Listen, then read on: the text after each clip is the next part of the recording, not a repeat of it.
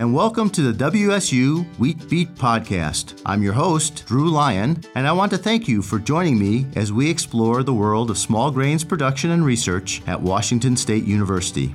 We have weekly discussions with researchers from WSU and the USDA ARS to provide you with insights into the latest research on wheat and barley production. If you enjoy the WSU Wheat Beat podcast, do us a favor and subscribe on iTunes or your favorite podcasting app. And leave us a review while you're there so others can find the show too.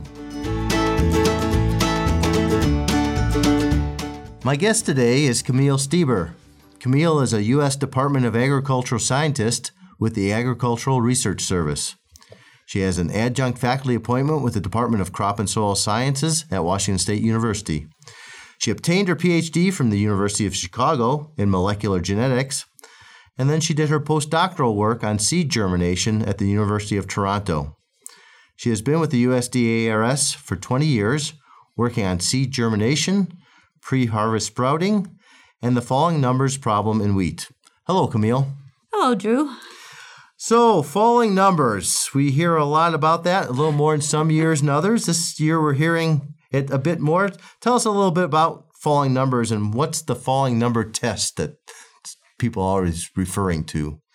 The falling numbers test is uh, designed to detect the presence of alpha amylase, an enzyme in wheat grain, uh, basically by making uh, gravy out of the flour. Okay. And uh, so if you have this enzyme alpha amylase in your wheat grain, it will digest starch into uh, sugars or shorter starch chains and when the starch gets digested like that, it loses its ability to gel when you make gravy.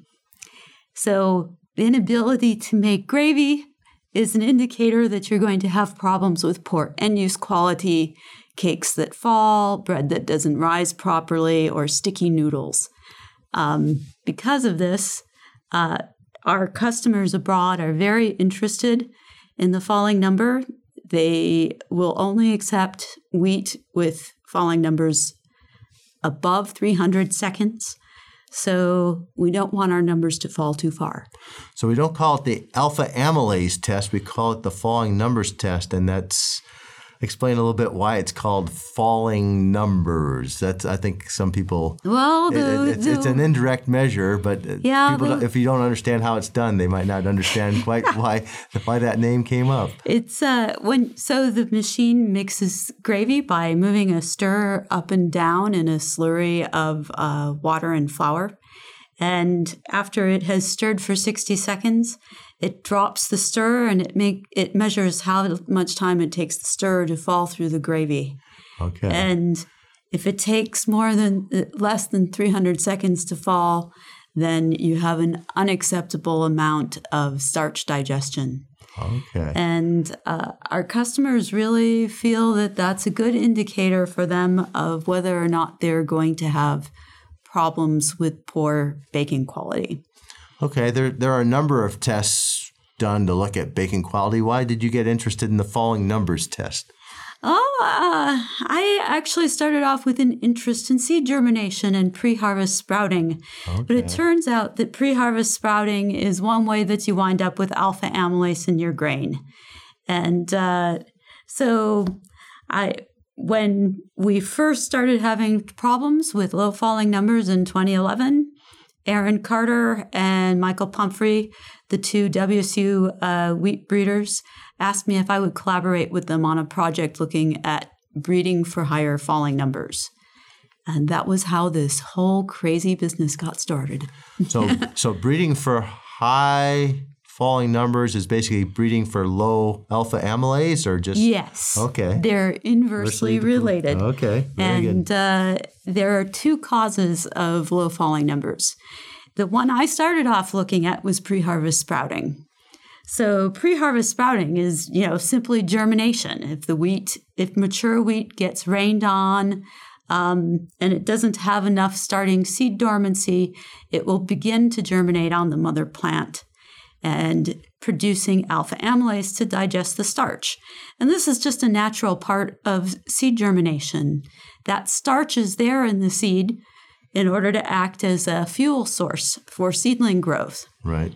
So we like having our alpha amylase when we first plant our seeds. For example, if you plant your seeds deeply, you need that alpha amylase there so that the seedling can use the endosperm to fuel its growth so that it can clear the soil, you know, grow long, clear the soil um, before it can start doing photosynthesis after it gets out into the sun. Mm-hmm. But uh, it's a problem if it happens at harvest time when we want to send it off to to be turned into baked goods. Okay, so it can't be that you just uh, get rid of it, or you would have a seed that would never germinate. Uh, or, or, it would germinate, right. but the seedling wouldn't grow okay. very well okay. if it didn't have artificial light supplied or, or sunlight okay. supplied. Okay. And since we like to plant our wheat deeply, especially in the dry part of the state, uh, we need that fuel source okay. for our seedlings. So it's kind of a fine tuning. You want it, but only at the right time. Simon, and it's, yeah. it's just that's just what biology is like. okay, you say you got started with um, um, pre-harvest sprouting, but you've moved on from there. What what are some this, of the other issues? This new can of worms called late maturity alpha amylase. So the problems that we had with low falling numbers in 2011 and 2013 were mostly pre-harvest sprouting. But we started realizing that some people were having low falling numbers problems that wasn't really associated with rainfall. One farmer in particular, Brian Cochran, sent me his SY ovation in 2013 and said, Look, I've got my rainfall records. I don't understand why this stuff has low falling numbers. And when we looked at the distribution of alpha amylase in that grain, we realized that Brian was having trouble with something called LMA, the production of alpha amylase not during germination, but during grain filling, during development. So at the moment, LMA is considered to be a developmental defect, resulting in alpha amylase deposition during grain filling. When instead of converting starch into sugar, you should be turning starch sugar into starch. Okay. So um, it, it all started there, and then we started we saw more LMA problems in 2014. And then in 2016, you know, it just, it was an enormous problem actually with LMA. We, we did have rain in some places. So I thought we were looking at pre harvest sprouting initially. But when we did further testing, we realized that we were seeing problems with LMA. And this year, we had trouble with LMA without pre harvest sprouting. Okay. So the problem this year was entirely LMA. And um, so we've been doing falling numbers testing in the variety trials and posting it on the web. This means that the soft white winter and hard winter variety trials this year are very good indicators of LMA resistance when you find the ones that have higher falling numbers. Um, so farmers might want to take a look at uh, our website where we post the variety trial information it's on uh, steberlab.org. So that's S T E B E R L A B dot O R G. The B in Steber is B as in boy. Um, you could probably also find it by searching for PNW falling numbers. Okay, and I think we have a, a connection on our wheat and small grains website that'll take people to your to that particular website Great. where all that data is uh, located. So that's a, an excellent source. So um, a defect. How did this defect come about? Has it always been there, we, and we just discovered it, or is it something that came in with some germplasm that we don't know about and now has been crossed into lots of things? We have to go find it and get it out of there. What's the what's the story well, there? The LMA was first described uh, by an Australian named Daryl Mares in, in Australian germplasm and we pretty much it, it hasn't been on our radar until recently. Okay. And uh, Daryl thought that it came from uh, CIMMYT germplasm. That when people were doing crosses to wild relatives of wheat to bring in new sources of disease resistance, that they were accidentally moving in um, these these genes that were causing late maturity alpha amylase or LMA. Okay. Uh, so that's Daryl's theory. And, and um, for some of those people who may not know, is an international wheat, wheat breeding. program in Mexico. Is yes, it? yeah. Yeah. And so uh, so yeah, that's Daryl's theory. I've seen LMA in varieties like Eltan, which really doesn't have any CIMMYT germplasm in it, but I can't I can't uh, dispute it. You know, it still could have come from wide crosses to bring in disease resistance. okay, so it's been around and it's just kind of come onto our radar screens to know we're looking for it. One of those things. If you look for something, you're bound to find it. Yeah. Kind of thing. In terms of testing wheat for LMA susceptibility, it, it is, in my opinion, one of the biggest pain in the necks I've ever worked with. It- the wheat is only susceptible during a very specific window of development, and we have to be out there in the field and find the wheat at the right stage, get it into a cold chamber, and then the, all of that has to be ground up and uh, put through alpha amylase enzyme assays. Um, 2017, we ran testing on something like 1,200 lines. Last summer, on 1,300 lines. It basically takes us the whole following year until the start of the next uh, field season, Season to to get- get all the testing done. My. And um, but that's really been our major effort. We're pl- really playing catch up here. Okay. We need to get rid of the LMA susceptibility in our winter wheat. Okay. So how are you and your collaborators planning on going about doing that? Well, we're we're screening elite germplasm uh, from the breeding programs because we want the wheat breeders to be able to find the more resistant lines and stuff that's ready to be released. So I'm hoping that farmers will be seeing more and more resistant varieties uh, Okay. as new releases come out. And uh, we're mapping those genes. We need to have molecular markers so that Camille can do fewer LMA tests in the field next year. Okay. And how's that coming? Are you finding markers that are useful or is that We've got data, can't tell you yet. okay? Stay tuned. There you go. So, um, as you and your collaborators work on that, what are some things farmers can do to help reduce their risk of low falling numbers? Well, they can make use of the website that I mentioned. Okay. And I, I there are there's a lot of variation in falling numbers, but there are certain varieties that are always at the bottom or often at the bottom of the pile for low falling number. Okay. Um, they need to steer clear of those varieties like uh, Xerpha, Jasper's a new one. Maybe I'll stop there, but you, take a look at the website Okay. and uh, look for the ones that are at the top. Uh, LCS Hulk actually did pretty well this year. Okay.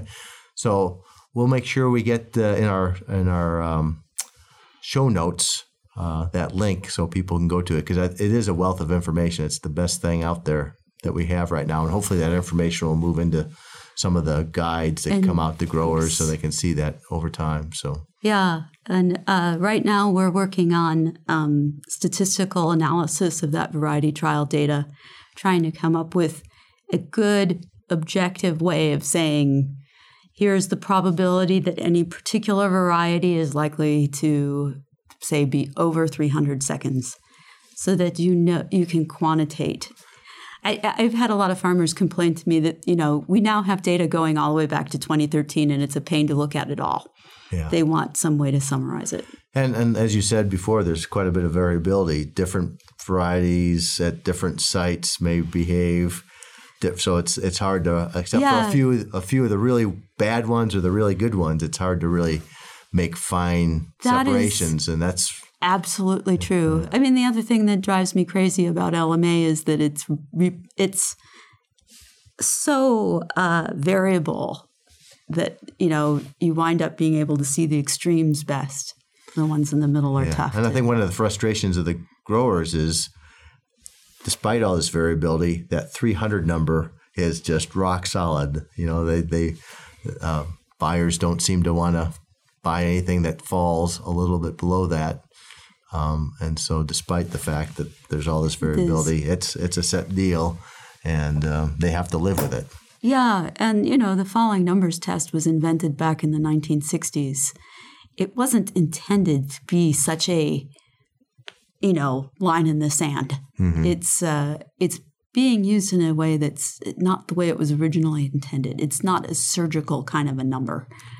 Right. So, So, and I, I believe there's some people trying to find different approaches, but so far nothing that's proven all that successful, or is that we're true? interested in developing an ELISA assay for low falling numbers. Uh, we have a collaborative project going on right now with uh, a biochemist at WSU and uh, Andy McCubbin and um, wheat breeder Michael Pumphrey.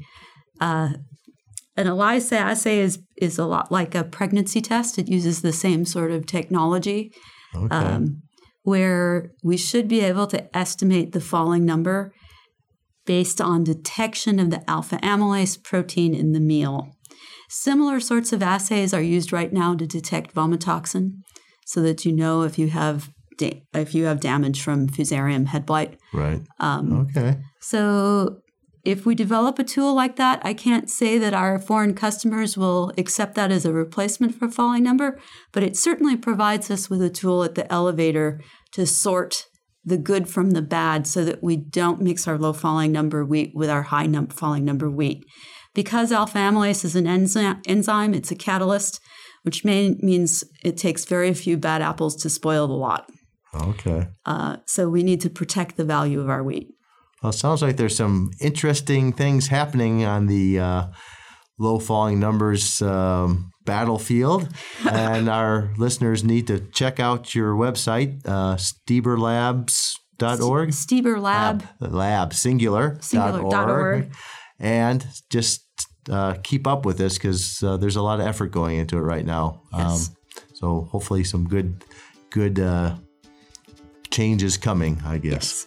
Well, thank you very much, Camille. Appreciate your time. My pleasure. Thank you for inviting me. Thanks for joining us and listening to the WSU Wheat Beat podcast. If you like what you hear, you can subscribe on iTunes or your favorite podcasting app so you never miss an episode. And leave us a review while you're there. If you have questions for us that you'd like to hear addressed on future episodes, please email me at drew.lyon at wsu.edu.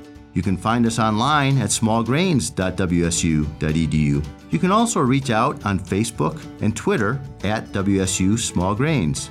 The WSU Wheat Beat podcast is a production of CAHNRS Communications in the College of Agricultural, Human, and Natural Resource Sciences at Washington State University. I'm Drew Lyon. We'll see you next week.